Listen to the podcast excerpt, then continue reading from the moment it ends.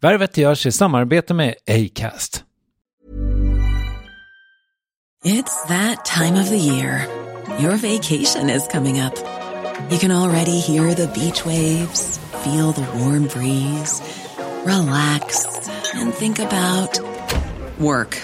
You really, really want it all to work out while you're away. Monday.com gives you and the team that peace of mind. When all work is on one platform and everyone's in sync, things just flow wherever you are. Tap the banner to go to Monday.com. There's never been a faster or easier way to start your weight loss journey than with PlushCare. PlushCare accepts most insurance plans and gives you online access to board-certified physicians who can prescribe FDA-approved weight loss medications like Wigovi and Zepbound for those who qualify. Take charge of your health and speak with a board-certified physician about a weight loss plan that's right for you. Get started today at plushcare.com slash weight loss. That's plushcare.com slash weight loss. plushcare.com slash weight loss. When you're ready to pop the question, the last thing you want to do is second guess the ring. At Bluenile.com, you can design a one-of-a-kind ring with the ease and convenience of shopping online. Choose your diamond and setting. When you find the one, you'll get it delivered right to your door. Go to Bluenile.com and use promo code LISTEN to get $50 off your purchase of $500 or more. That's code LISTEN at Bluenile.com for $50 off your purchase. Bluenile.com code LISTEN. Värvet sponsras av SAS Eurobonus och SAS Eurobonus Mastercard. Och det här är ett budskap som jag tänker kan vara bra för den som antingen gillar guldkant på till exempel tillvaron eller för den som gillar att slå två flugor i en smäll. Om jag tittar på vad jag gör av med under en dag så är det typ 85% mat. Kanske tar jag en kaffe ute och relativt ofta unnar jag mig en lunch men framförallt så handlar jag middagskäk och det blir nästan alltid ungefär 327 kronor. Och jag är förvisso med i alla mataffärers kundklubbar så jag får väl något slags luddig poäng på mina köp, men får jag poäng på allt, överallt? Jag får ju inte det och det är dumt, för visst, Eurobonus kan användas till resor, lounger och uppgraderingar, men otroligt mycket mer, som att bo på något av de 250 000 anslutna hotellen som finns att välja mellan. Perfekt om man vill ha en staycation med sin partner eller så. Och just nu, mellan 23 april och 5 maj, får du 5 000 Eurobonus extra poäng om du ansöker om ett SAS Eurobonus Mastercard kreditkort. Kreditkortet som ges ut av SEB Kort Bank AB, där effektiv ränta är 19,27 procent vilket exempelvis blir 47 108 kronor om du använder 40 000 i kredit i ett år. Men det är förstås inget tvång att utnyttja krediten. Få poäng på allt överallt och du börjar på SAS Eurobonus Mastercard.se. SAS Eurobonus Mastercard.se. Tack SAS Eurobonus och SAS Eurobonus Mastercard. Värvet presenteras i samarbete med Nasonex, utomhusmöjliggöraren, som de inte kallar sig av någon märklig anledning. Men det är i alla fall Sveriges mest köpta antiinflammatoriska nässpray mot allergisk snuva. Och nu kommer ett litet test, så fram med papper och penna du som lyssnar, nu kör vi. Fråga 1. Vill du vara ute mer i naturen? Fråga 2. Sitter du framför en skärm lite för mycket? Fråga 3. Är du allergisk? Om du har svarat ja på någon av frågorna så tycker jag att du ska bege dig till beanoutsider.se. Jag vill för övrigt poängtera att Nasonex nässpray är ett receptfritt läkemedel från 18 år för behandling av symptom vid säsongsbunden och perenn allergisk snuva. Rådfråga läkare om du är eller tror dig vara gravid eller ammar eller om du planerar att skaffa barn, har en obehandlad infektion i näsan, nyligen har genomgått en näsoperation eller har en skada i näsan. Får ingen effekt inom 14 dagar eller om du redan använder läkemedel med kortison ska du kontakta läkare. Använd ej mer än tre månader utan läkarkontakt. Stort tack Nasonex och beanoutsider.se.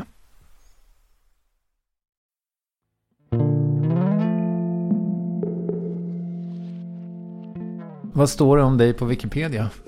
Det vet inte jag. Du kan, du kan fuska den, den är uppslagen där bakom dig sen. jag får så dåligt samvete för att på senare tid så är, är du en av de som snyltar på Wikipedia betala. Mm. Betalar du? Ersätter du de som gör jobbet där? Jag, gjorde det, jag har gjort det någon gång. Um... Va? Är det när jag var tandtroll som står över? Det här, det här har aldrig hänt förut.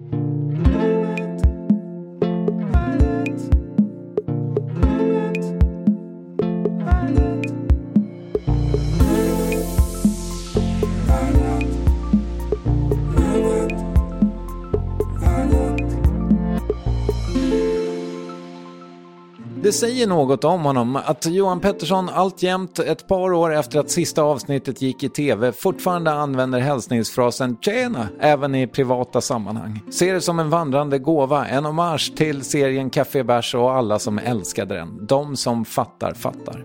Han har i nära 30 år jobbat med underhållning i alla dess former. Dels som programledare, det var så det började i publika sammanhang med Disneyklubben och andra mer eller mindre barntillvända program. Dels som skådespelare i Dr Mugg, Hem till Midgård och inte minst Partaj och spin-offen Café Bärs bland annat. Sen 2018 har vi sett honom i Helt Perfekt, en humorserie med honom, Eva Röse, Karina Berg, Adam Pålsson och Johan Ulveson och många fler. Men blir det något mer av den varan? Svaret på det och ungefär ungefär 29 frågor till får du i Värvet med Johan Pettersson. det är det som står överst. Jag var tandtroll. Det var mitt första betalda skådespelarjobb. Ja, ja. Täby centrum. Ja. Mm. Uh, Uffe Larsson, den gamla tv-storheten och mm. revystorheten, gjorde den rollen innan mig. Så mm. jag, jag, var tvåa på bollen. Ja, jag fattar.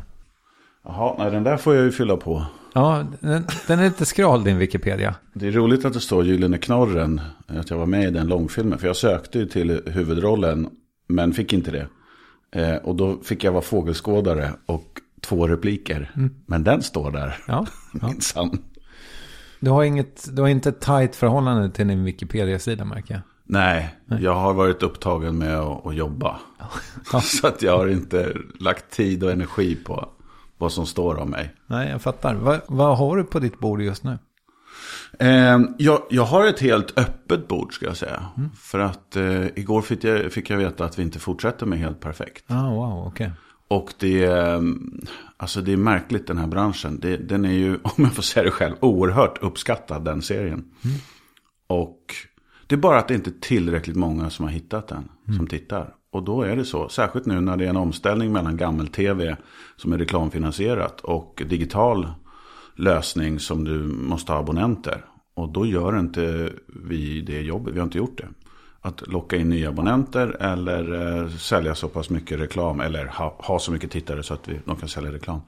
Det är den krassa verkligheten. Men alla tycker om den, det är så paradoxalt. Mm. Det, det, det, är ingenting med att den är för dålig eller eh, eller så, att det saknar något i kvalitet. Så att det... Ja, men är, det deppigt? Nej, alltså jag tycker det är synd när man har en bra produkt. Mm. Det, det, skulle jag tycka i vilken bransch jag än var i. Men vänta nu, här har vi ju någonting som funkar och som uppskattas och som behöver växa. Så frågan borde ju vara, vad, vad, kan vi göra mer för att få den att växa? Och jag vet att min arbetsgivare har gjort allt de kan. Ehm, men för mig blir det snarare liksom, då kan jag göra annat. Mm. För att jag har varit lite i väntans tider. Många med mig liksom har väntat på att få besked. Och då kommer det nu. Eh, så då kan jag, då får jag börja ta tag i, i annat. Mm. Det kan öppna upp sig massa nya saker nu när jag inte är liksom... För det är ganska långa inspelningsperioder, jag är med i varenda bildruta har varit. Så att det är liksom det kräver ganska mycket. Så att jag har inte gjort någonting annat under de här fyra åren som jag har gjort det. Oh, wow. Så det, mm. det, nu är det nya möjligheter. Så ser jag det. Men jag menar, även om du har gjort då fyra säsonger på lika många år, eller? Mm, så, så måste det väl ändå betyda att det är ganska mycket tid som du inte faktiskt jobbar med serien? Eller var det så att du, liksom, man blir klar med en och så börjar man med nästa? Nej, det, så har det varit. Jag har eh, haft mycket tid. Och jag har utvecklat projekt som eh, eh, med manusskrivande och möten. Liksom. Och sen, sen kom ju pandemin och då, då blev det inga andra extra jobb liksom, som jag har kunnat göra. Som jag har spelat eh, fars nere i Kalmar och med Thomas Pettersson och Susie Eriksson och sånt. Och då, då upphörde den, de möjligheterna. Och ja, men jag, det har varit en, en, en härlig tid på det sättet också. Att jag har, jag har jobbat hårt i, i många år. Så har jag haft lyxen att liksom kunna återhämta mig. Och, och så. Haft lite ont i kroppen under de här fyra åren också. Så att jag, jag, det har varit ganska ansträngande att jobba. Så mm. det, det, och faktiskt att göra vad som helst. För att jag har haft sådana smärtor. Så att då, då har det, varit, det har passat bra så att säga. Att Det- ha ett stort projekt. The good old hip. Ja, just det. Ja. men jag har haft, både ryggen och höften har varit knasiga mot mig. Men nu har jag bytt ut lite reservdelar. Jag har inte gjort det. Väldigt kompetenta människor har gjort det åt mig. Så att jag är, är så jävla taggad på att eh, cykla, promenera, liksom bara inte ha ont. Det, det är alla som har en kronisk smärta vet vad jag pratar om. Det, det tar över till slut. Det äter upp massa energi. Och nu, nu får jag tillbaka den energin. Så det är fantastiskt. Och kanske är det ett tecken då på att då säger vi hej då till det jag har gjort nu i fyra år. Och jag har massa energi att göra nytt. Så att det bara bubblar i huvudet på mig. Jag har massa idéer och kommer att boka en hel del möten så fort vi kan. Alltså helst att ses ute på en uteservering eller något. Så att man inte skypar sig fram och spånar idéer. För det känns torftigt. Men det är intressant, tänker jag, för att jag menar, du, du har någon slags, eh, det som väl fortfarande heter kanal 5. Eh, eller Discovery. Discovery Plus eh, är det som det går över till mer och mer i det digitala skeendet som är nu. Men där är- har du varit i ett antal år, liksom som alltså anställd typ. Ja, tio år i år. Så att eh, det är ett jubileum. Okej. Men eh, kanske är det dags nu att göra annat. Det är det jag menar med att det, det öppnar upp sig. Att nu, nu har vi nu gjort vår resa, tänker jag. Okej. Och eh, Vänta, säger du upp dig nu i, i värdet? ja, tack för den här tiden. eh, jag har hunnit prata med, med berörda. Alltså det är ingen uppsägning, men, men eh, jag, jag känner nu att för helt perfekt är den perfekta stormen för mig. Det, det, är, det är där jag vill vara just nu. Och, och funkar inte det där, ja men då kanske jag måste se mig om, om något annat. Okej. Mm. Och det kan vara med Discovery Plus eller det kan vara med någon annan Okej. Mm. samarbetspartner. Så att jag stänger inte den dörren. Men det känns som nu när jag inte har ont och vi ska inte göra det jag har liksom tyckt om att göra nu i fyra år. Med eh, människor som jag älskar, liksom Eva Röse och Adam Pålsson och, och vår regissör Sofia Jupiter och massa andra. Eh, Erik Johansson. Och, vi, vi har haft väldigt roligt. Johan Ulveson har det svårt för, men Ja, han är knepig. Ja. Han, eh, han hälsar inte när han kommer. Han är så jävla avig. Alltså. Mm. Nej, det är han inte. han är underbar. Salt of the Earth. Ja, Mm. men han är så jävla dyr så att vi har honom så pass lite. Aha, okej. Ja. Är det så? Ja, han är svindyr kan jag hälsa alla som ska boka honom. jag är billigare. Johan Pettersson får ni ett bra pris för. Ju fler dagar, desto billigare. Nej, han är underbar också. Men tyvärr ser jag, har jag inte träffat honom lika mycket som de andra. Nej, jag fattar. Men det, det, det som har varit underbart med Helt Perfekt är att det är en väldigt låg tröskel in till själva inspelningen. Vi har två kameror, bröderna Askebris, underbara, eh, som, som filmar liksom. Så vi spelar upp ett skeende som känns på riktigt. Så att apropå Johan Ulveson, när vi filmade första gången så skulle vi köra en bil fram till en dörr och sen gå upp för en trappa. Och vi, vi pratade privat precis innan vi går ut. Det går att smälta in liksom privat prat och sen det som vi faktiskt ska säga. Och sen fortsätter vi vara privata efter att tagningen är slut. Så att känslan är, filmade vi nu eller var vi bara Johan och Johan? Det är underbart. Det är inte det här, pass på allihopa, det är snabb, stå där, nu missar du tejpen.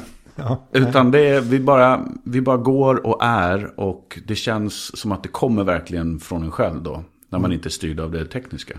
Och, och det spelades faktiskt in liksom, alltså det som, de interiörer som gjordes, det var i Skurusundet typ. Ja, i vårt förra hus. Nu har det varit i Saltsjöbaden. sorry. den, den senaste eh, och kanske sista säsongen. Och eh, vår hyresvärd där, han har nu lagt ut huset till försäljning. Okej. Så att, eh, och han höjde det med 10 miljoner efter att vi var där och filmade. Jag vill bara säga det. Ah, wow. Okej. Men passa på, den ligger ute. Mm. Ett tag till, vem vet. Jo, tvära kast nu då i den här intervjun. Men vi ska eventuellt tillbaka till Helt Perfekt. Vi ska definitivt in i din karriär. Men jag tänkte så här. Eh, Jag är nyfiken på din bakgrund lite grann. Och en sak som jag inte har förstått är varför ni flyttade så grovt när, ni, när du var liten.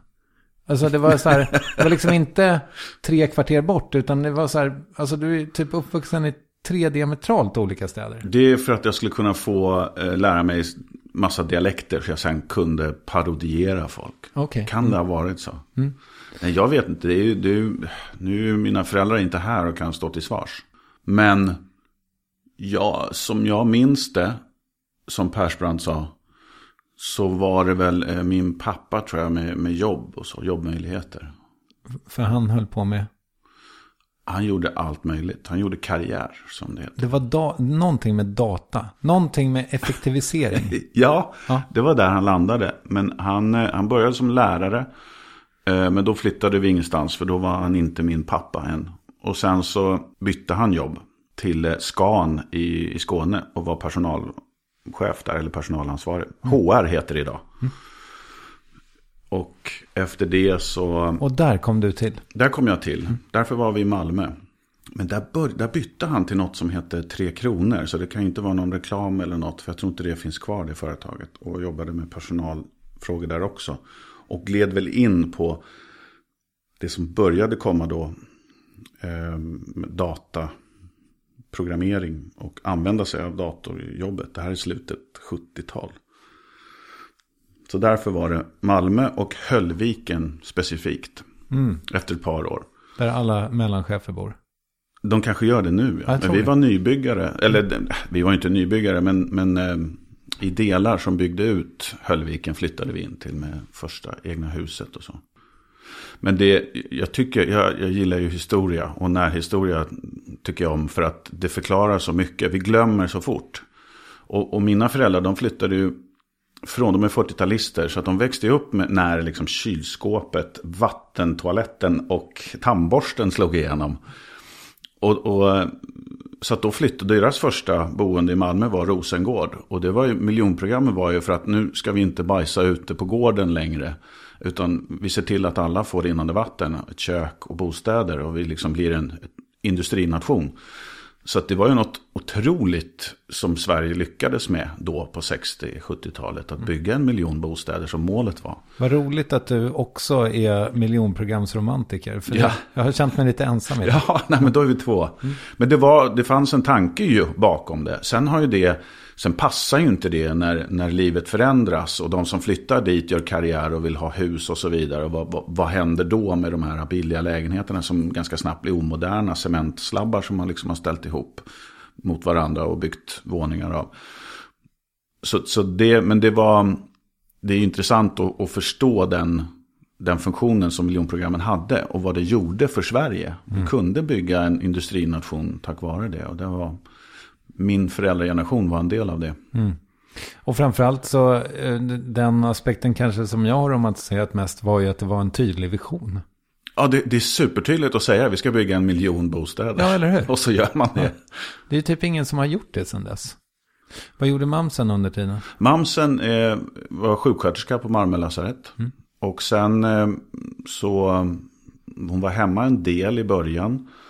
Men sen eh, blev hon skolsköterska. När vi flyttade vidare så eh, utbildade hon sig, blev skolsköterska och sen distriktssköterska som har lite mer övergripande ansvar inom skolvården.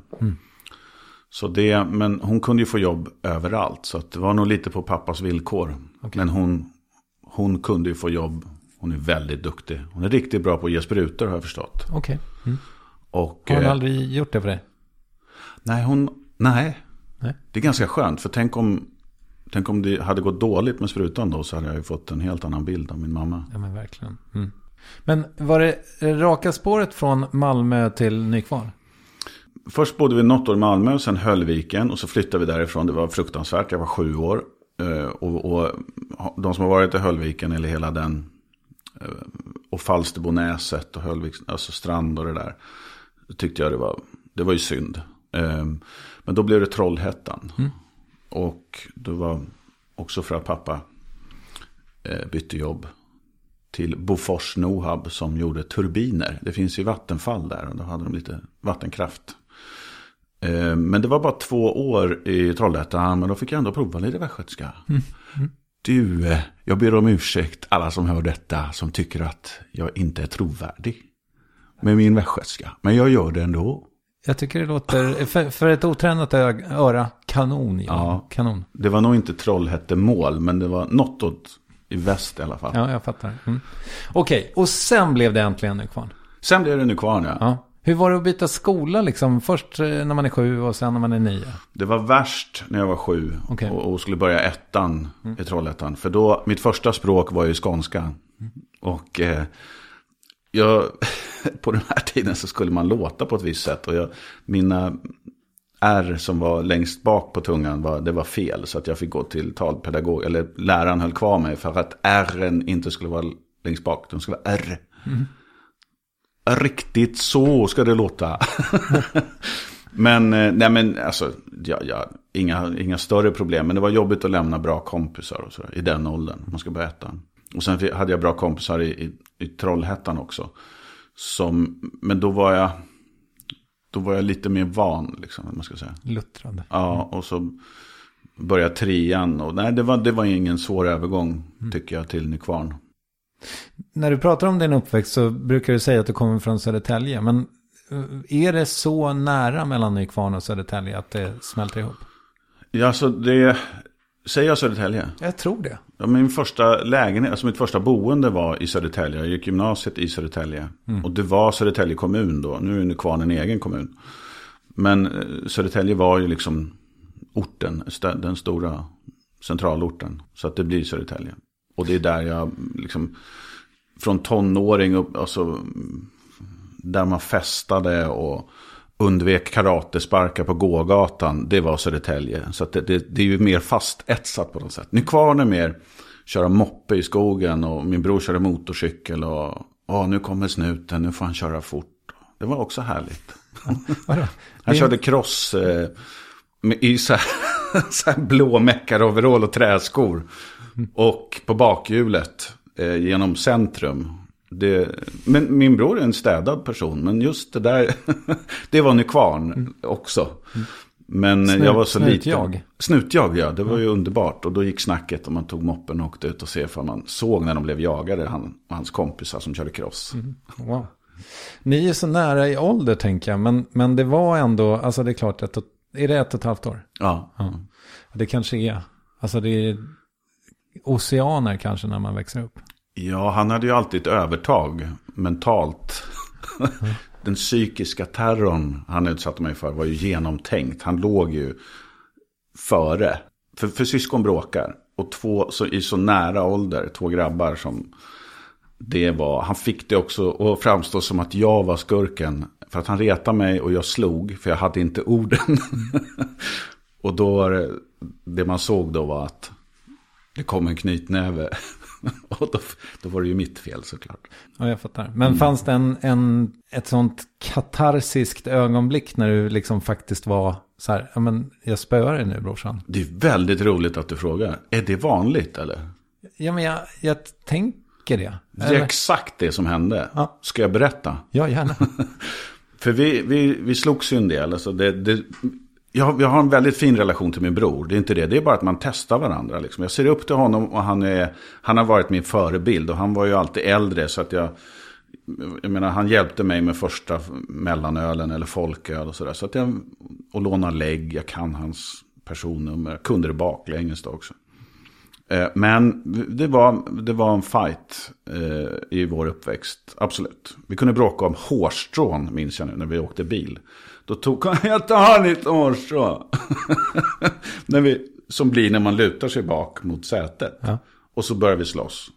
Okej. Eh, Så det var ett helvete för mina föräldrar. Ja. Men eh, sista gången vi slogs, eller liksom hade fysisk matchning, det var i Nykvarn. Jag var väl, jag var väl 14 eller 15.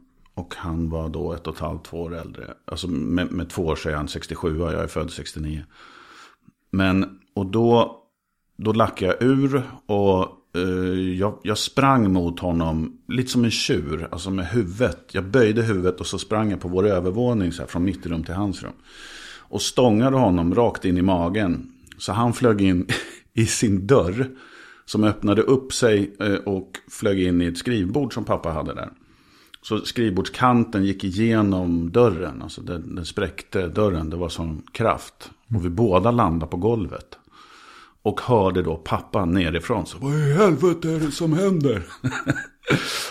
och då låg vi på golvet där. Och som jag minns det så insåg vi att, nej men vänta nu, det här kan ju inte fortsätta. Så att vi började garva. Liksom. Det här, nu blev det för mycket. jag var väl en och, och, och 95 och han också. Liksom, och, och sådär. Så att det, det, vi kände att nej, vi måste nog byta konfliktmetod nu. Vi kan inte fortsätta fysiskt manifestera vad vi tycker om.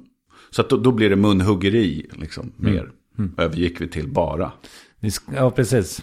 Om ni aldrig hade slutat så kanske ni hade slagit ihjäl varandra.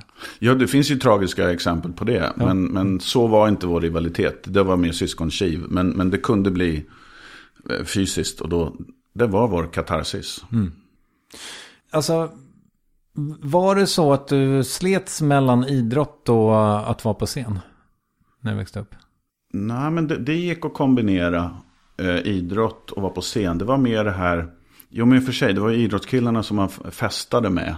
Det var mer det här, eh, det coola gänget som min bror då tillhörde ju, eller han, hans, de var ju, man skulle väl sagt stökiga idag, men då var det coola gänget. Och, och jag ville vara med på fester och sådär. Samtidigt som jag var med i teatergruppen. Som gjorde övningar där man skulle vara trasdockor och så vidare. Men jag, jag upplever det som att jag, jag kunde ha den balansgången. Jag, kunde, jag tror till och med att brorsans polare var med och kollade på någon när vi satte upp någon, någon föreställning, Folkets hus i Nykvarn. Så det, ja, nej, det, det gick faktiskt att balansera. Var kom den idén ifrån att du skulle stå på scen? Hade du det hemma på något sätt? Ja, men jag testade eh, i skolan. Du vet, någon frågade, det kan ha varit redan i, i ettan, två, kanske trean där någonstans när det började bli. Vi ska ha, vi ska ha föräldramöte och så skulle det vara kul om vi spelade upp någonting. Eller roliga timmen fanns ju då också, fria dagar. När lärarna inte orkade. Eh, de längtade till helgen, bag-in-box fanns ju inte då. Men man ville därifrån. Och så Nu färgade jag det här oerhört mycket. Och jag ber om ursäkt ifall någon tar illa vid sig. Men eh, då, då fick ju eleverna ta över den sista timmen. Och det, det tyckte jag var kul. Och, och i, i Nykvarn så var jag med en klasskamrat som heter Peter Asplund. Som är en väldigt framstående jazzmusiker idag. Vi hittade varandra i det här. Och, och, och imiterade redan då Werner och Werner, kockarna från Nöjesmassakern och sådär. Så och jag bara kände att fan det här, eh, det här svänger ju. Yeah. Vad roligt att du pratar om Werner och Werner. För Britta Zackari som ju är avsnittet som kommer innan ditt. Mm. Pratade också om det. Fast de gjorde liksom en, en, en kvinnlig version av det. Med, ja. med två... Men då var det en tv-kanal som eh, var underhållning. Mm. Eh, ettan. Tvåan var kultur. Så den tittar man inte på. Eller jag. Mm. Och, och då, alla har samma minnen på något sätt. från, en, från en viss tid. 80-tal liksom. Så att mm, det säger någonting om någonting, tänker jag, att man faktiskt går sen då till en teaterförening eller motsvarande. Ja, men det, jag, jag, jag, kände mig så pass hemma när jag väl framträdde. Jag kände mig så bekväm. Mitt, mitt största framträdande var i sexans avslutning. Jag tror vi gick i femman då. Då var det några av tjejerna i klassen som skulle, hade gjort en dans. Och så undrade de ifall jag kunde vara med och liksom mima till låten. Tainted Love med Soft Cell. Mm. Och då sa ja varför inte? Och kände att jag hjälpte dem lite också. Och, och så testade jag det och jag, jag skämdes inte alls.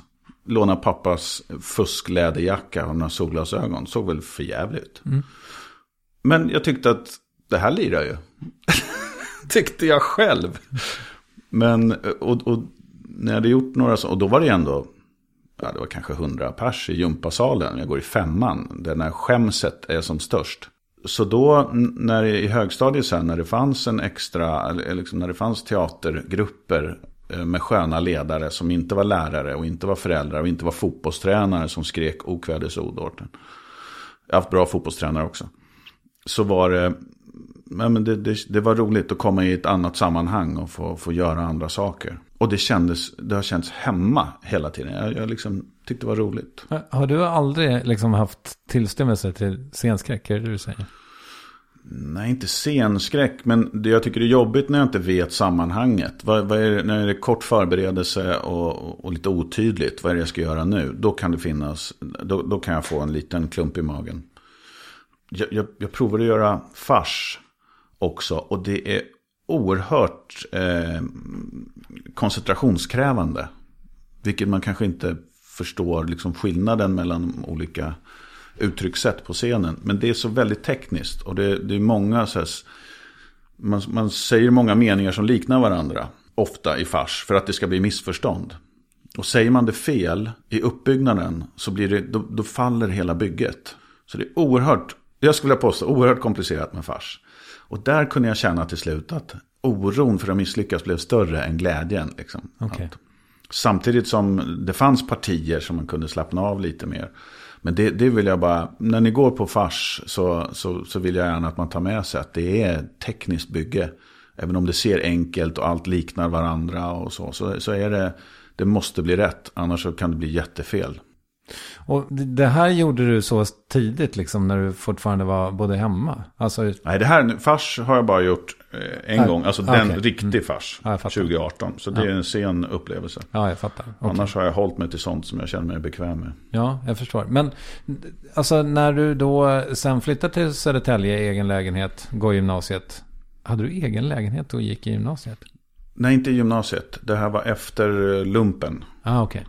Och jag började jobba på bank Aha. i Stockholm. Så jag pendlade. Okay. Och då var det en kompis eh, från Nykvarn som hade en lägenhet. Och han skulle, jag vet inte om han skulle utomlands eller flytta upp med en tjej. Eller, han eh, hyrde ut till mig. All right. Var tanken att du skulle ha ett riktigt jobb? Alltså... Ja, ja tanken var nog att jag, jag, jag ville ju gå eh, estetiskt gymnasie. Men jag lyssnade på min pappa som sa att det är bättre att skaffa dig en utbildning först. Sen kan du hålla på med teater, typ på fritiden. Och, och jag förstår honom för att som sagt 40-talisterna var ju de första som fick tillgång till universitetsutbildning. Liksom, utan att man var tvungen att komma från en rik familj. Eller, så att det fanns en trygghet i det. Så att det var bara det han ville att jag skulle ha en stabil grund. Och det, jag lyssnade på det och jag, jag, kände att jag fattade vad han menade. Mm. Eh, så att jag, det var ekonomi, jag tänkte, det här var ju slutet 80-tal också. Det var ju Wall Street-filmen kom. Alla skulle vara börshajar. Så jag skulle jobba på typ börsgolvet, köra Porsche. Och ha en mobiltelefon med en tegelsten till batteri som vägde 24 kilo. Det skulle jag ha. Fast monterad i en Porsche? Jag skulle kunna ta ut den. Ah, okay. Det är sån batteri som gick att lyfta med. jag fattar. Mm. Men så, så jag gick ekonomisk linje och sen var det lumpen och så började jag jobba på, på bank. För att bara känna av, liksom, vad ska jag plugga? Och man kunde göra karriär på bank då också. Um, men, men det fina i kråksången, tycker jag själv, det är att jag fyra, fem år senare börjar ändå jobba med de som jag hade gått på estetisk gymnasium med. Om jag hade valt den vägen. Peter Settman, Fredrik Granberg. Mm. Eh, Patrik Larsson. Ehm, så det blev liksom, det blev bara en liten sidobåge. Sen var det, sen hamnade jag på det spåret som jag då, som blev mitt karriärspår. Men sökte du Handels typ? Nej, Nej. jag hade alldeles för dåliga betyg i gymnasiet. Okay. Mm. Jag läste eh, sociologi och praktisk filosofi i, i Lund. Ett par skrala poäng. Mm. Men jag var ett år i Lund i alla fall. Mm. Så det var ju nyttigt. Fick du göra spex? Nej, jag, jag, um, jag provfilmade, eller vad säger jag, jag provade för Hip Hip killarna. Eh, Anders och, ja, de, Johan och... Ja, Johan, precis, mm. Väster. Mm. Som ju eh, höll i spexet då. Det här minns nog inte de. Och jag hade ju ingen aning om vad provspelning var. Så jag hade ju inte förberett. Jag hade fått någon sån här spexlåt. Det här kan du ta med och läsa på inför imorgon. Och jag, jag kunde ju inte signalerna. Jag fattar ju inte nycklarna för spex. Det var inte min påse. Nej, okay. Mm. Så att jag, var, jag var inte i närheten att komma med. Nej. För att jag, jag var nog helt värdelös ska jag vara ärlig med att säga. Jag fattar. Men, men som jag har förstått det så blir du ju programledare som så himla ung. Vadå, vad var du då? 22, 23? 23 ja. ja. Och var det då du känner att, ja men Nej, för det var väl inte där du hamnade med Fredrik Granberg? Och... Nej, det var Alice Ba och Eva Röse. Exakt. Disneyklubben. Mm. Så det var, nej det var bara bananskal. Det var, då hade jag bestämt mig för, jag hade varit lärarvikarie så jag skulle plugga till lärare. Det var väl det som var kokat ner till. Vad, vad, vad skulle jag kunna göra framöver? Och då var det en kompis till mig som hade hört på ett radioprogram som heter Jobbing. Eh, Radio Stockholm som annonserade ut, det här var ju lågkonjunktur då. Så att det, man hjälpte till och, och med jobbannonser på radion. Och text-tv la de upp det på också. Så att jag, han tyckte, det här ska ju du söka Johan. Och, så då ringde jag till SVT. Kari Tomé svarade, en legendarisk eh, producent. Som skällde ut mig och sa, men vi sa ju att ni skulle skicka in, inte ringa. Okay. Mm. Så då skickade jag in en ansökan. Som, eh, och någon liten sån här passfoto. Eh, så att ja, de hade ju bläddrat förbi mig massa gånger. Så typ ett halvår senare så... Ja, men de hörde av sig ganska sent i processen. Mm. Då hade de plockat ur ett gäng från, jag tror det var 4-5 tusen som hade sökt. Och så var vi, de hade provfilmat ett gäng, så var vi väl 12 stycken. Jag kom in liksom lite från vänster. Och så fick jag provfilma också, mm. i ett par dagar. Eh, och det landade i Alice, jag och Eva som programledare. Och när det är en sån pass stor urvalsprocess, 4-5 tusen, vad det kan ha varit. Och, och, så många dagar och så många som provfilmade. Då kändes det som att, ja men då är det ju, det är ett bra nålsöga att ta sig igenom. Mm. Att här, här eh, hör jag nog hemma.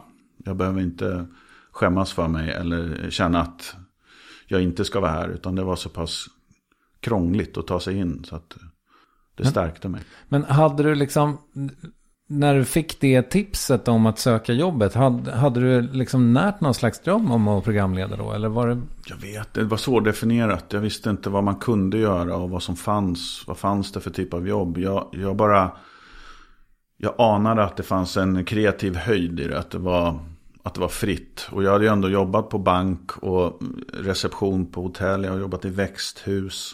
Jag hade ju testat, vad ska man säga, riktiga jobb. Mm. Eller andra jobb. Jag ska inte förminska det jag gör. Men, och kände att det, det, här är inte riktigt, jag känner mig inte hemma här. Jag, jag, kommer ju behöva anpassa mig för att det är så man gör för att få en inkomst. Men jag, jag närde en dröm att vara lite det här friare. Jag kände mig lite friare när jag var på en scen eller när, när jag fick göra sketcher. Och jag, jag märkte att det togs emot bra. Så, men jag hade inte en bild av att man kunde leva av det, liksom få betalt för det. Mm. Så då, då var det här liksom en, ja men det här var ett jobb. Det var på en, de sökte. I jobbannonser så sökte de en programledare. Så ja men då är det ju ett jobb. Och jag hade precis varit på Patent och registreringsverket och sökt jobb. För som sagt, det var lågkonjunktur och innan jag skulle börja plugga så var jag tvungen att ha något jobb. Och, och då skulle jag få komma på en, en ny intervju. Men jag kände bara att nej, vet ni vad, ni kommer nog inte ha någon nytta av mig här. och då var det typ en vecka senare så, så var det min kompis som hörde av sig om det här programledarjobbet. Oh, wow. Så, så det var så mycket som taggade i varandra. Ja. Men det är ju ganska, alltså det är rätt häftigt för det var väl ett nytt format då också, alltså Disneyklubben. Ni var första... Ja, och det var väldigt kontroversiellt också. Från de, de, den gamla barnprogramavdelningen var ju mer åt det kommunistiska hållet. Som mm. man, man har köpt in tjeckiska dock-tv. Ja, professor Baltasar och... Ja, och vargen och, och, och, kaninen. Alltså det var så här, det fanns ju tecknad... Disney var satan. Mm. För att det var så kommersiellt och det, det, var, den generationen fanns kvar på barnavdelningen. Så det, det, var lite stormigt där. Det drabbades inte vi jättemycket av förutom någon debattartikel som någon på barn hade skrivit och sänt in. Också Men, märkligt i och för sig att det hette Disneyklubben och ja, att det gick i SVT. Det var extremt kommersiellt ju. Vi sålde ju tycka. deras grejer. Mm. Så att det, det fanns en poäng i att, att klaga på det. det. det. var också det har jag förstått efteråt. Att um, Disney hade ju Touchstone Pictures. Så att det var för att få del av det paketet. Liksom Jakten på den skatten och väldigt stora filmer. Så var det, jag tror att SVT blev lite utpressade. Ni måste göra Disneyklubben också. För att få tillgång till det här paketet. Okay. Och sen att det fanns väldigt tydliga instruktioner. Hur programledarna skulle vara, hur det skulle se ut. Och, eh, som var eh, väldigt strikta och ja, ganska fruktansvärda tror jag. All right, det var liksom en brandbook typ. Ja, men, men förståeligt, om man kan Disneys historia. Så gjorde han ju eh, Oswald the Lucky Rabbit, tror jag den hette. Som var den första, det som blev Musse Pigg sen. Men han tog inte rättigheterna på det, så han fick sparken från den studion. Och liksom ville ha, fast Oswald är ju min, så bara skit i det du. Och då startade han upp sin egen studio och gjorde Musse Pigg. Och bara tog copy på allt och bara rättigheter. Han blev ju rättighetsnazist. Eh, I färger och liksom att kontroll över det. Och det följde ju med när vi skulle göra Disneyklubben. Så att vår scenograf hade gjort ett bord där de tre små grisarna var pelare och mm. bar upp det. Mm. Det, var, det var häftigt. Men då kom vår kontrollant från Disney, för det hade vi en sån. Och sa no, no pigs under the table. Okej. Okay. Typ så. Ja, jag fattar. Men, men och du var, då var du liksom typecastad som den snygga unga killen? Jag, jag vet inte. Ja, nej. Det, jag tror snarare att jag var lugnet mellan stormarna. Ah, okay. Alice och Eva mm. har och hade mycket mer energi mm. än vad jag hade. Så jag tror faktiskt att de tog in, på mitt, eh, min polaroidbild som de tog inför castingen så stod det lång, eventuellt för lugn. Mm -hmm. okay. Det var första, första screeningen av mig. att, och när jag kom in i tv-studion så sa samma fotograf då som hade gjort grisbordet att men han är ju inte tv-format. Då var det, och då var det inte 16.9 som är bredbild utan då var det 4.6 heter det va? 4.3. 4.3. Mm. Så det var mer kvadratiskt. Jaha, och då borde jag, jag borde ha fått mer plats då tycker jag. Ja. Men jag var för lång. Ja. Så jag fick sitta mycket. Okay. Men jag, jag, tittade på, jag hittade ju, eh, ligger ju på YouTube de här tidiga Disneyklubben-grejerna. Jag vill inte titta. Nej, men du var eh, så fruktansvärt stilig alltså. Jaså? Ja. Ja, jag, har, jag... jag säger inte att du inte är det nu. Men, nej, nej men... jag är mer mogen nu. Ja, ja. Men var det kul? Det var väldigt roligt. Alltså roligt att få jobbet. Ja. Roligt att känna att fan, jag, jag får vara med här. Sen märkte ju alla vi tre att Alltså att vara programledare i det formatet, det var ju inte så svårt. För vi fick, vi blev ju, alla pekade ju med hela handen. Och det var lilla gubben, du ska inte Eh, komma med idéer här. Liksom, efter något halvår när vi var varma kläderna och ville testa. Ska vi verkligen göra så här? Det känns trögt och långsamt och lite trist. Så då, då fick vi lite klapp på huvudet. Eh, så vi fick skriva själva efter två säsonger. Tror jag. Då, då, då blev det, och, och så, vi hade ju väldigt duktiga manusförfattare, Annika Sundberg som fortfarande är väldigt duktig. Så vi, vi var alla otroligt bra gäng som jobbade med det. Men vi var ju nybörjare och skulle ju behandlas som det, absolut. Men det var, man fick ett manus, där ska du stå. Mm. Så det var, eh, det var roligare när vi fick börja skriva sen. Men det var ju fortfarande så att det här vill jag lära mig mer av. Inte så här, det här vill jag fortsätta göra resten av livet och vara programledare. Utan mer kunna processen och kunna och veta hur man gör. Jag ska säga att eh, om det var någon lyssnare nu som noterade att du sa scenograf första gången och fotograf andra gången. Jaså. Så vill jag bara säga till den lyssnaren, jag hörde det också. Men jag tror att du menade scenograf båda ja, gångerna. Vad skumt ändå att jag bytte ut det. Ja, så kan det vara. Ibland. Ja, då öppnar jag en lucka in i mitt huvud. A lot can happen in three years, like a chatbot may be your new best friend. But what won't change? Needing health insurance. United Healthcare Tri Term Medical Plans, underwritten by Golden Rule Insurance Company, offer flexible, budget friendly coverage that lasts nearly three years in some states. Learn more at uh1.com. Many of us have those stubborn pounds that seem impossible to lose, no matter how good we eat or how hard we work out. My solution is PlushCare PlushCare is a leading telehealth provider with doctors who are there for you day and night to partner with you in your weight loss journey. They can prescribe FDA-approved weight loss medications like Wagovi and Zepbound for those who qualify. Plus, they accept most insurance plans. To get started, visit plushcare.com slash weight loss. That's plushcare.com slash weight loss. There's never been a faster or easier way to start your weight loss journey than with PlushCare. PlushCare accepts most insurance plans and gives you online access to board-certified physicians who can prescribe FDA-approved weight loss medications like Wigovi and Zepbound for those who qualify. Take charge of your health and speak with a board-certified physician about a weight loss plan that's right for you. Get started today at plushcare.com slash weight loss. That's plushcare.com slash weight loss. plushcare.com slash weight loss. Men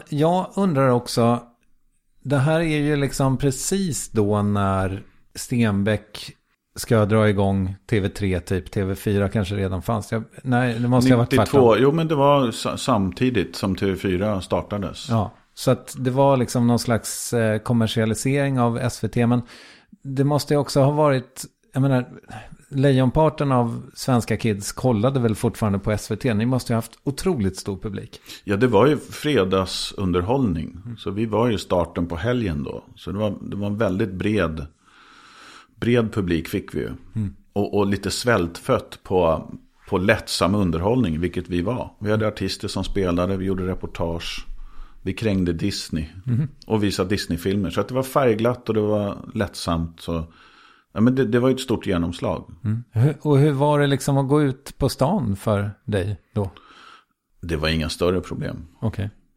Det var, nej, det... Jag säger inte att det var, jag, varför trodde du att jag antog att det var, skulle vara problem? Jag tänkte mer att du skulle få massa kärlek, att kidsen skulle flockas Jaha. kring dig. Och, Ja, men om man tycker det är jobbigt att få uppmärksamhet, trodde jag du menar. ja, okej. Tycker man det?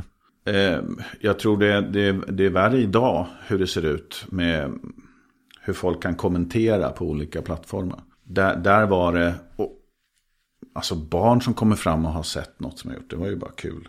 Och jag var ju, hade ju varit lärarvikarie och så, så att det var nästan som att klassen hade tittat. och alla kände ju igen läraren. Så jag, jag tog med mig lite det. Men kändes det som att det här var ett genombrott för dig? Det måste det väl ha varit? Nej, inte direkt. Ehm, Det var inte, det var inte så att telefonen gick varm efteråt. Okej. Det, det gjorde inte. Jag vet inte om jag... Jag fick inte visa upp eh, så mycket kanske. Och det, det...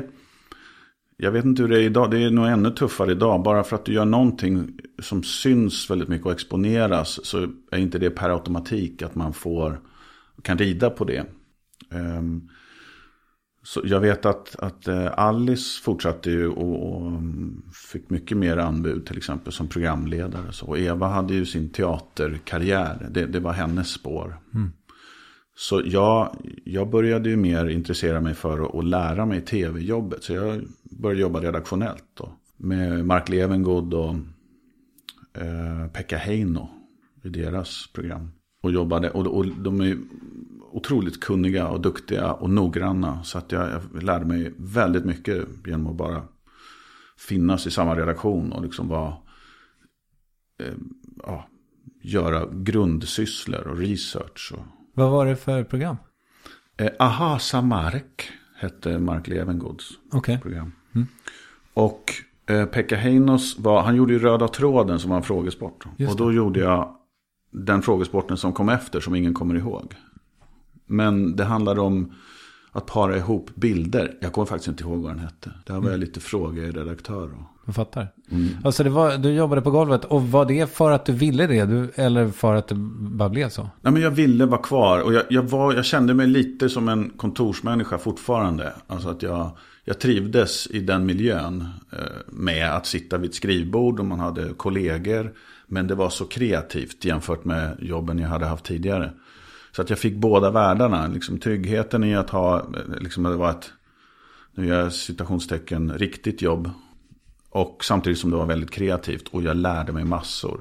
I samma veva så fick jag börja göra Bolibompa-program också. Där det var väldigt fritt och väldigt lärorikt. Nu ska du göra påer och inslag väldigt enkelt vid ett skrivbord som är eh, 2 minuter och 45 sekunder. Eller 1.30. Alltså jag lärde mig hur lång tid saker tar, hur lång tid saker är intressanta. Det var en oerhört bra skola. Jag har gått i, i tv-skola i 20 år kanske. Och sen har jag kunnat utnyttja det i de senaste 10 åren. Ja, just det. Ja, för jag, titt, jag insåg att det, nästa år så är det ju 30 år sedan du syntes i rutan första gången. Ja. Men Jag kanske är slarvig i min research, men gjorde du inte ganska tidigt något slags eh, sånt blanka golv eh, talkshow på TV4 med kids också? Sören. Sören. förlåt. Sören. Där kom det. Ja, det, var, det var min första eh, humorprogram som jag liksom skrev själv. Tillsammans med Fia som var mm, producent, projektledare. Eh, och vi fick, det var olika händelser som gjorde att vi hade, vi hade tio dagar, nej två veckor kvar till att vi skulle in i studio. och Det fanns inga manus. Så då eh, fick jag, jag hade, fick skriva ett manus per dag för att hinna bli färdigt. Så post-it-lappar ovanför skrivbordet. Det var min skrivarkurs kan jag säga. Okej. ja. Men det var ju ett, ett program. Det var, TV4 sa ju till eh, Peter Settman och Fredrik Granberg. Vi vill ha barnprogram och vi vill att ni gör det. Och det ska vara tvärt emot SVT. Så man ska inte lära sig något. Utan det ska vara underhållning. Man ska bara skratta. Barnen ska få skratta. Och gärna. Och, och Peter och Fredde och alla som jobbar med dem. Gjorde ju saker som man själva, vi själva tyckte var roligt. Så då blev det att föräldrarna tittade också. Och Sören var ju en relationsexpert. Som egentligen bara använde det här som någon slags karriärstege. För han ville ju ha större shower på vuxentid. Så barnen var, det var bara brickor i hans karriärstege. Okej. Låter som ett rätt kul. Ja, och han, det var ju manusskrivet såklart. Så alla barn var med och castade och sådär. Så att när, när de, de kom in i hans glittriga Las Vegas show. Eh, och hade ett problem, man skickade in ett brev. Jag, jag får inte chans på Stefan, liksom, för att han, han ser mig inte ens. Och så har Sören något knasigt problem. Ja, men du kan väl ha på dig någon påfågelkostym eller något. så nej, det är ingen fara Sören, jag har redan jag har träffat Stefan, han är jättetrevlig nu. Så att vi, jag har chans på honom. Okej. Så att de har redan fixat det oftast när de Ja. kom. Och då, ja, men då skiter vi i det då. Jag sjunger en sång, hörni, häng med. så hade jag ett litet, en trio med tjejer i 12-årsåldern som, som stod, Låtsades spela. låtsades spela och jag sjöng cover på, på gamla låtar.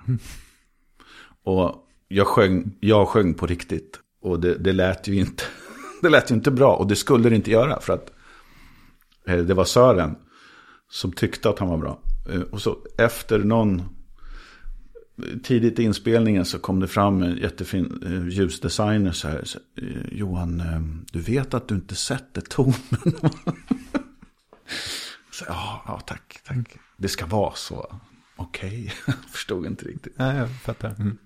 Ja, men där, där föddes det som har följt mig ganska mycket. Det här att jag spelar personer som har liten hjärna, stort hjärta. Kan, kan jag ändå koka ner det till. Man ser att den här snubben vill så jävla mycket. Men har inte kapacitet. Men skiter lite i det och kör ändå. Det, jag tror att det, det finns en vad ska man säga, Stig-Helmer-effekt där. Att man, man tycker om någon som inte är jättebra på det. Men liksom, ja, men jag kan väl försöka. Men det, det är intressant att Sören hade den där, det drivet att han ville in i vuxen-tv. För Mm. jag har en känsla av att eh, kanske ännu mer då på, på din tid inom citationstecken åter. Men att gjorde du mycket barn-tv så var du liksom bränd. Ja, men så kan det nog vara. Så, så kan det nog vara. Och, och här, om jag bara hade gjort Bolibompa, då kanske steget hade varit liksom längre. Även om jag hade trivts med att göra Bolibompa resten av livet. För det var väldigt roligt och väldigt fritt. Men sen blev det ju när jag jobbade med, fick jobba med, med Peter och Fredde. Och, och göra humor för barn. Eh, då, då blev det ju att vi gjorde humor som inte var det man hade sett förut för barn. Liksom. Vi, vi hade inte så mycket filter utan vi körde det vi tyckte var kul. Och så tog man bort svordomar och könsord. Och då kunde vuxna tycka det var skoj också. Så då, övergången blev inte så, så stor sen. Men när jag gjorde Dr. Mugg så, med Fredde Granberg. Då var ju det, och Markoolio då som Dr. Mugg, jag var Kapten Filling. Då var vi också, vuxna tyckte det var roligt. Och, och, och sen hem till Midgård som också var liksom en, ett väldigt kraftigt, kraftigt uttryck. Det liksom, vi körde 110. Så att både barn och vuxna gillade det också. Så det blev liksom en naturlig övergång på något sätt. Ja, just det. Mm. Men jag minns att där började ju just det här att, att jag inte hade kritikerna med mig. Sören var ju inte omtyckt bland kritiker. För att eh, där påstods det att barn inte förstår ironi. Men jag menar då att Sören, han var en clown. Liksom han, han var, alla barn fattade att det här är ju en misslyckad stackare som vill någon annanstans. Han vill inte vara här. För att jag säger att snart är jag i Las Vegas, vi ses där. Mm. Och det förstod 10-12-åringar mycket väl. Så att det blir så här när vuxna ska tänka åt andra. Så, ja. Men det, du kände aldrig att du höll på att fastna med barnen? Nej, alltså det var så väldigt roliga grejer vi gjorde. Mm. Så det, det, för mig spelade det ingen roll. Och jag, jag tycker jag har fortsatt på samma sätt. Liksom. Fram till helt perfekt får jag väl ändå säga. För där, där gör, gör jag ju någonting annat. Mm. Än det här köra 110 procent outputen. Liksom. Men om man ska prata liksom om, eller är det fel att säga att även om jag vet att första säsongen inte gick fantastiskt, men att liksom Partaj var ett stort break på något sätt?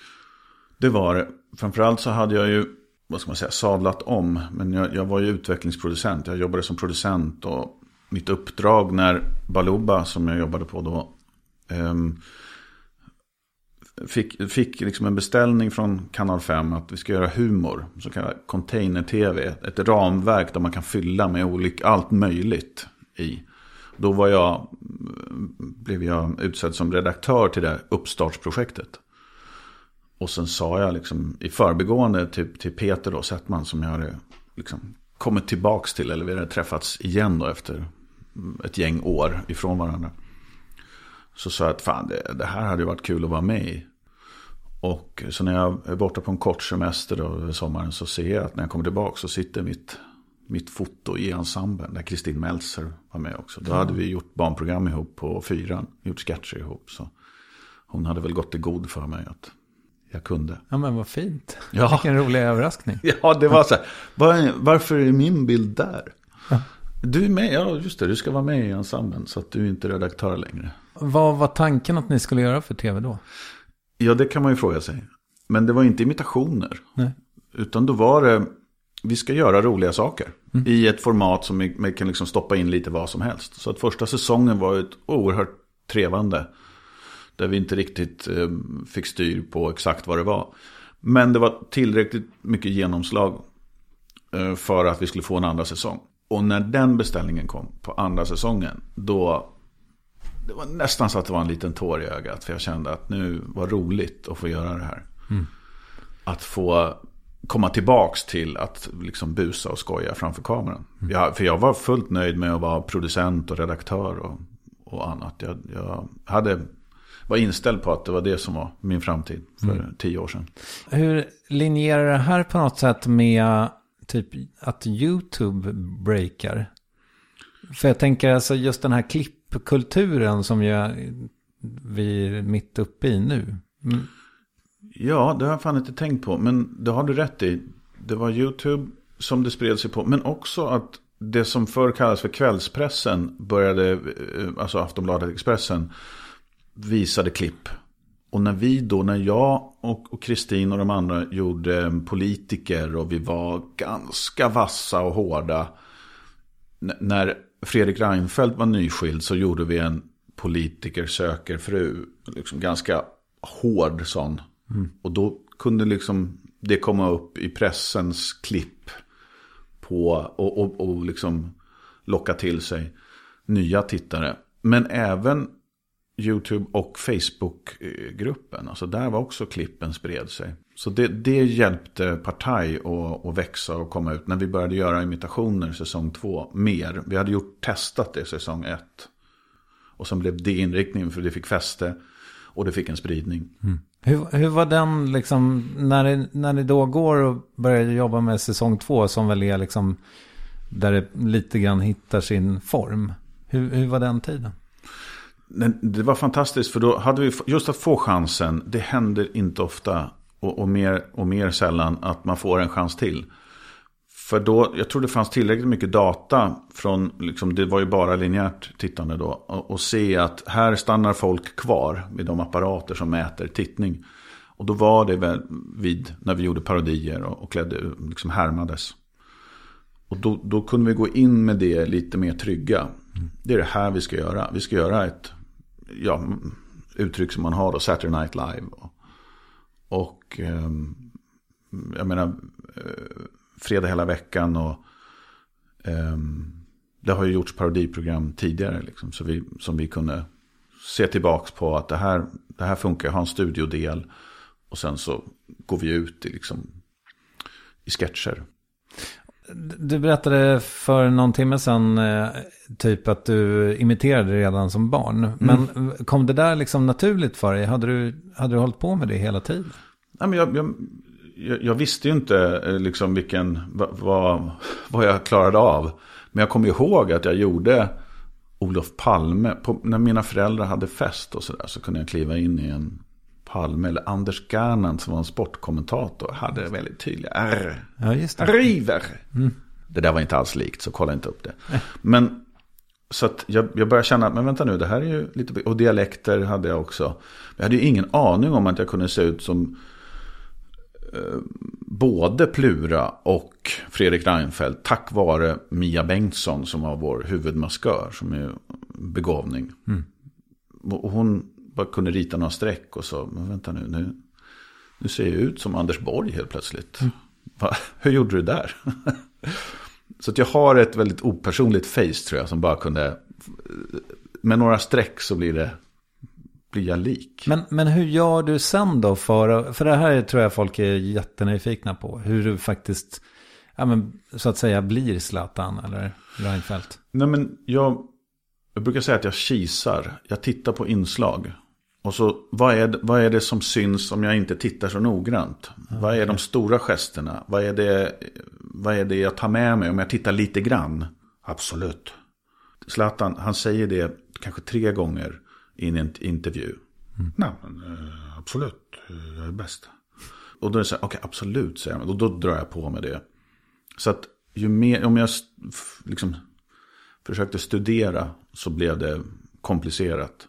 Så då är det bättre, då tar jag tillbaka det här att jag öser på. Och så tar jag någonting som jag plockar upp när jag tittar, tittar på fyra klipp. Vad är, det, vad, vad är min samlade bild av det jag ser? Och, och, så kör jag på det lite för mycket. Och då, då blir folk trygga tror jag också. Att här är, den här killen tvekar inte. Han verkar trygg i det han gör. Så då kan jag slappna av. Som en, en eh, ståuppkomiker som börjar liksom stamma. Då, är det, oh, då knyter det sig i magen för alla i publiken. Om jag skulle imitera och se, se ut som att jag inte riktigt tror på det. Det blir också så här, då blir det knut i magen, helt övertygad om. Det är kul att göra imitationer. Det är väldigt roligt. Ja, men det, det är en tydlig... Det är ju läskigt också om, man, om det blir fel. Om man gör något som är dåligt. Alltså Fredrik Reinfeldt när jag gjorde honom. Som tur var så blev jag väldigt lik när jag fick en bald cap på mig. Och bruna linser.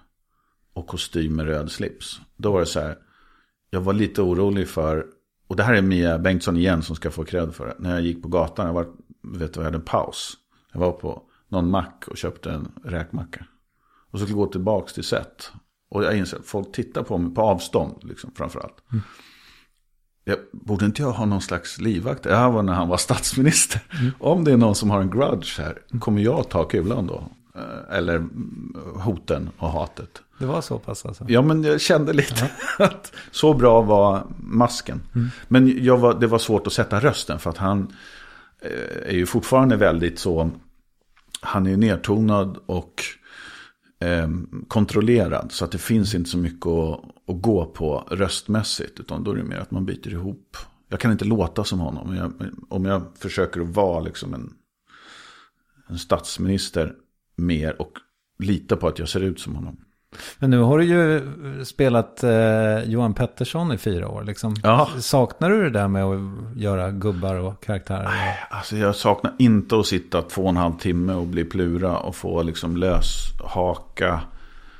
Och, och, och sån här lösskägg som man klipper sönder och sen lägger lim på kinden och sen duttar på. Och som sen trillar ner under den här eh, fetthakan som jag hade. Och kliar hela dagen. Och jag är fastlåst just när jag var plura. Mm. Så jag kunde inte röra nacken, jag kunde inte vida huvudet. Och var det i två och en halv timme smink och sen åtta timmars inspelning. Det saknar jag inte. Så då är det asskönt att bara fixa håret, platta det lite grann och trimma skägget och så. Nu mm. kör vi. Det gick ju till slut väldigt, väldigt bra för Partaj, eller hur? Ja. Så pass också så att ni gjorde en spin-off. Som verkar ligga dig otroligt varmt om hjärtat. Ja. Det är liksom, Café, Café Bärs känns...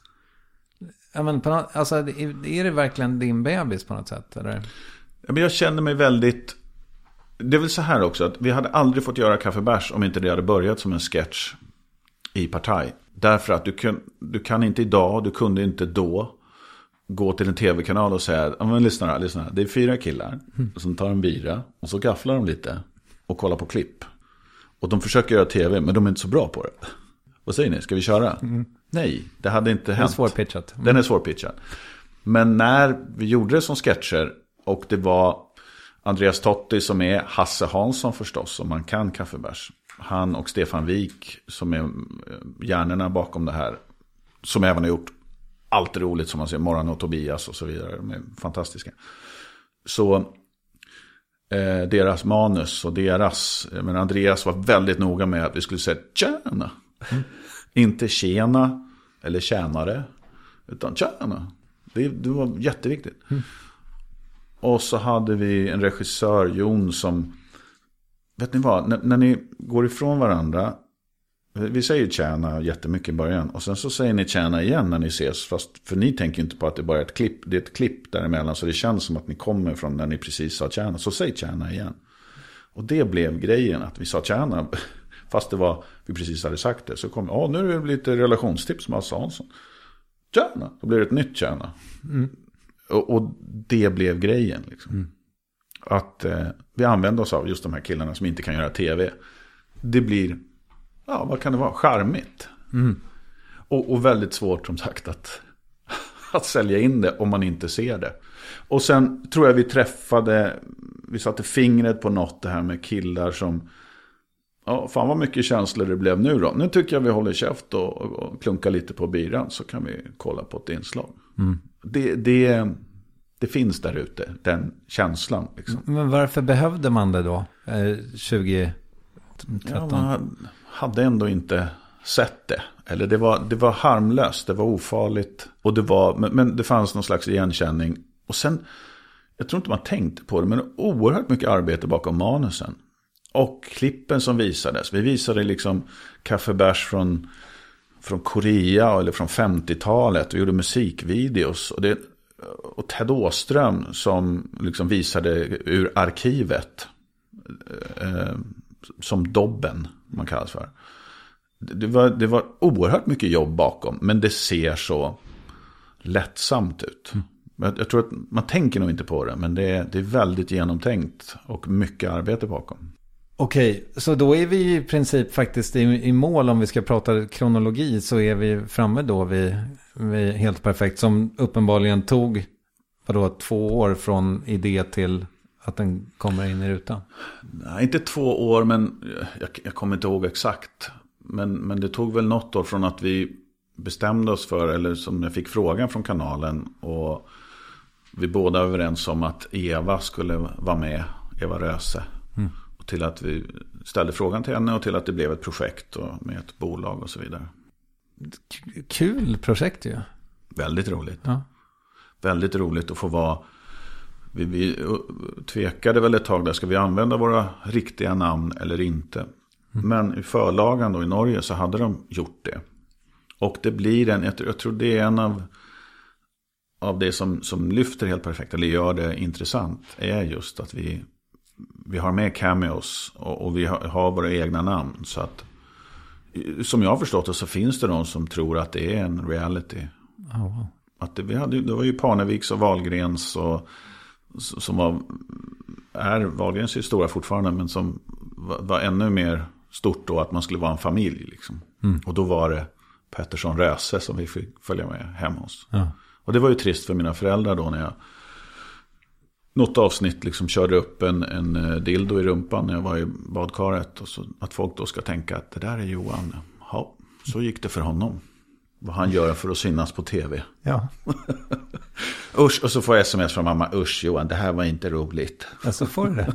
ja. Ikväll, ikväll var det okej. All right. Så ja, de följer det fortfarande? Ja, det gör de. Mm. De, är, de är stolta och glada. Utom just när, jag, när det blir lite för ekivokt. Mm. Men speaking of which då, så är det intressant att, att, prata med någon som har jobbat med humor i nästan hela sitt liv. Vad, vad är roligt? Vad, vad är det som funkar? Det, det, är en väldigt bred fråga. Men jag, jag skulle nog vilja använda musik som jämförelse. Alltså för mig så är det så att när musik svänger, då svänger det. Alltså jag känner ju i kroppen när det är en bra låt. Och då, kan det, då spelar det ingen roll vilken genre egentligen. Det, det, bara det lirar. Och det får min kropp att liksom bara snappa upp det som, fan det här är skönt. Så tycker jag det är med humor också. Jag kan jag kan se på papper om det svänger. Eh, eller jag kan se, liksom, det här skulle, nu, nu när jag har jobbat med det så pass länge. Att det här, så här skulle jag kunna behandla det här materialet för att få det att svänga. För jag vet ungefär hur mitt instrument är. Så att jag, jag tycker det är jättesvårt. Jag, jag, stå upp komik har jag full respekt för. Men det är så svårt. Liksom. Du måste vara i rummet också och känna av hur, hur är det där. Liksom. Men det, det är lättare att se liksom sketcher och sånt där som du kan kontrollera och, och klippa. Och sen manus, det, för humor är ju så väldigt olika. Liksom. Vad folk tycker om det, som med musik. Mm. Men, det, men det är roligt med, med till exempel, för Partaj var det så att ah, men allt är inte roligt. Det var alla eh, som jag pratade med sa det och recensenter också. Ja, allt är inte roligt men det är tillräckligt många toppar för att det ska vara bra. Liksom. Hem till Midgård, den här vikingaserien vi gjorde, det var också sådär att det var inte omtyckt av recensenter. Men det, var, det fanns ett gäng som gillade så mycket så att det är kvar i deras medvetande. Man har kvar liksom DVD-er om man inte hittar klippen på, på olika plattformar. Så att, och då var det några som fastnade jättemycket för det. För att då, då var det ju en tid när det var sitcoms. Alltså det var Care of Segemyhr som var ett jättebra humorprogram. Men de, du sa, det var en soffa i mitten och så, så var det utgångar och så var det fyra kameror, fem kameror och pålagt skratt. Medan vi då hade handkamera och gick runt och slog varandra och sparkade i pungen och så. Och det gillar ju inte alla. Men de som gillar det, de gillar det. Så att men jag, jag, är jätteglad över att jag, jag vet själv ungefär vart jag står vad det gäller humor och vad jag kan leverera. Så att jag inte behöver gå på, förhoppningsvis, stora minor. Nej, men det, det känns ju också som att det som svänger i dig svänger ju väldigt många andra också. Du, du, du är ju liksom folklig. Ja, ja, kanske. Jag är nog bred alltså, på det sättet. Mm. Att jag, så här, jag, jag vill vara tydlig. Jag vill inte vara svår i humorn. Därför var det ett stort steg att göra helt perfekt. För den är jag, jag, spelar ju en, en väldigt egocentrisk människa som tycker att rätt ska vara rätt. Och då, då kräver det tålamod av de som tittar för att få liksom en utväxling av det. Hur ska det gå? Liksom? Alla vet att det skiter sig. Mm. Men på vilket sätt? Och då måste jag göra det på ett sätt. Jag tycker att helt perfekt är liksom, det har en trovärdighet. Så det är inte bara humor utan det är fan, så där är det ju. Eller så där är jag också, vad krånglig jag kan vara. Eller ja, det där, jag vet vem som är sån. Så och då finns det liksom ett värde i att det blir trovärdigt. Och är Johan sådär och Eva sådär på riktigt liksom. Um, så att man håller ut till att se hur det ska gå. Och, och, väldigt välskrivna manus som gör att det blir intressant. Och väldigt bra, rakt igenom så är det väldigt duktiga människor som är med. Men det blir, du ska fortsätta göra tv? Det är ju min målsättning. Ja.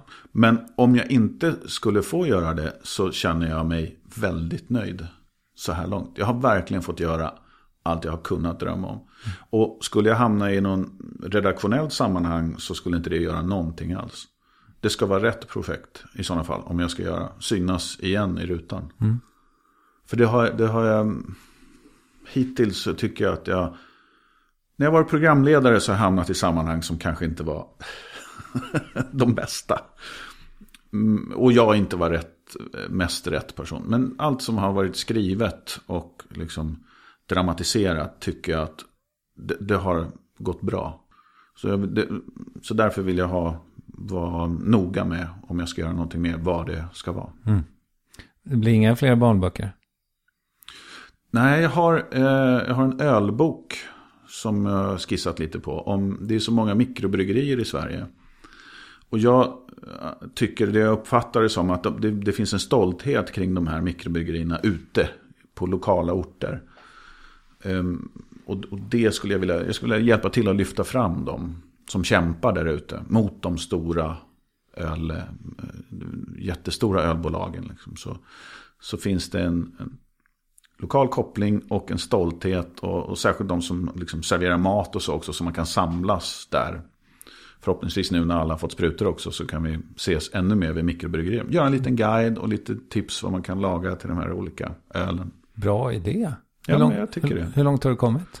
Jag eh, håller på och pratar med olika samarbetspartners. Oh, wow.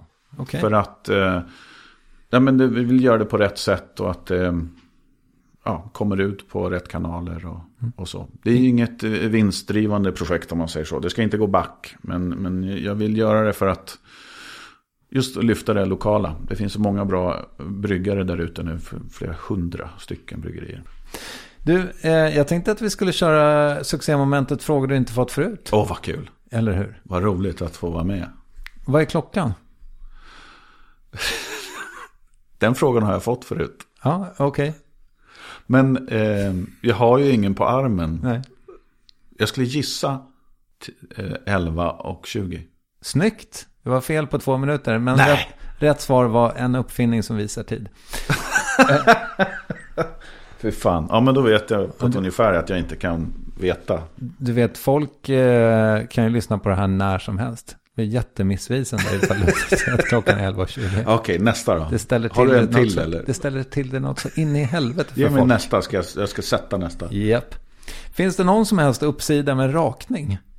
Nu ska se, var det där en ordvits eller? Nej, nej, jag tror inte det. Ja, du kan, har du gjort något brottsligt så kan du ju förändra ditt utseende. Ja, det är sant. Så det är väl en uppsida för de dummingarna som har gjort något brottsligt. Mm. Jag, jag, kan också uppskatta känslan av att man är så här len i ansiktet. Ja, jag tycker det är, jag tycker det är otäckt. Mm. Jag ser bättre ut med lite stubb har jag också identifierat. Ja, men jag med tyvärr. Eh, hur provocerad är du av det faktum att eh, Mark Levengood fick ärva den där jättevillan i Saltsjöbaden eller vad fan det var? Ja, det var ju inte karma. För de är ju snorrika redan innan. Har, har de gjort ett barnhem av det eller något fint? Det tror jag inte. Nej, jag men tror det är, deras sommarstuga. Då är jag missunnsam. Ja. Verkligen. Du skulle ju också bara kunna komma över det. Det var jättelänge sedan han ärvde Men du påminde mig nu. Nu blev jag lite irriterad. Det är ju tack vare dig. Eller ja. på grund av dig. Ja. Hur många olika sorters golv är rimligt i en femrumsvilla? Jag skulle säga två. Okej. Okay. Sten i kanske kök och hall. Och mm. sen samma typ av trägolv i resten. Ja.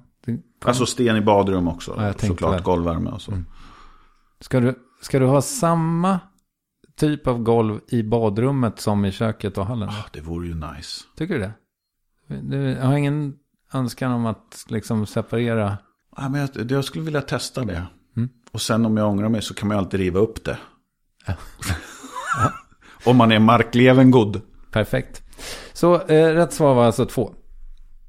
Ja. Mm. Vad tycker vi egentligen om nyttig glass? Djävulens påfund. Det är så idiotiskt. Mm. Det är ju som lätt och lagom en gång i tiden. Eller liksom, ska man, ska man ha det ska man ju ha det. Eller osockrad läsk, vad i helvete. Mm. Varför? Eh, jag tycker det var rätt svar. Eh, jag köpte en eh, nyttig glass eh, som kostade 69 spänn för en halv liter tror jag. Ja. Det är lika dumt som en onyttig morot. Liksom. Var, mm. Varför knöla till det? Tog hem, åt, tänkte den här superdyra nyttiga glassen, den måste ju vara godare än den där som kostar hälften så mycket. Det smakade också papp. Mm. Ja. Fett och socker. Mm. Ska, du, ska du väl ha fett och socker, ta det. Ja, det tycker jag med. Men vadå, lightläsk kan man väl få dricka? Jag, jag, gör det då, men du får inte min respekt. Nej. och den vill jag gärna ha Johan. Ja, vad trevligt. Mm. Eh, med det så tänkte jag att vi är klara för idag. Ja. Känns det okej? Okay? Slut för idag, tack för idag. Borden på stolarna. Mm. Sa min löjtnant faktiskt. Ja. Okay. Mm. Så det är bara mina barn säger nu. Ja, all right. Stolarna på borden. Hörru, eh, tack för att du kom. Tack så mycket.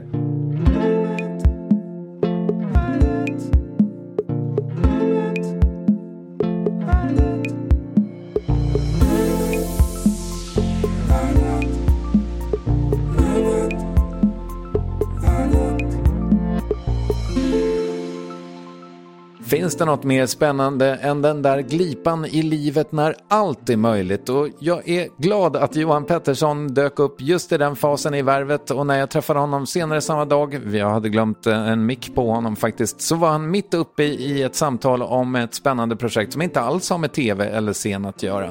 Håll koll på honom helt enkelt, inte minst i uppvärvning som du kan njuta av ofiltrerat på Värvets Instagram. Nästa vecka blir det ett annat samtal. Många av er har mejlat och frågat efter genom åren. Pappa läste i tidningen att eh, Oslipat skulle köra i stan och det är en standupklubb som är huserar i Malmö som drivs av eh, Fritte Fritzson och Marcus Johansson. De skulle göra en kväll i Kristianstad som bara var så kul standup-kväll liksom. Ehm, och så hade de skrivit om det finns någon som är från trakten som vill ha en trea så hör av er typ så får vi välja ut. Och då var det bara jag som hörde av mig, ingen annan. så då fick jag den spotten. Och så körde jag tre minuter och det gick bra. Yes, hon har kallat Sveriges roligaste Petrina Solange och hon är definitivt Värvets allra 467 gäst till dags dato. Vi hörs eh, då om inte förr hoppas jag. Tack för uppmärksamheten och ha det fantastiskt tills dess. Hej!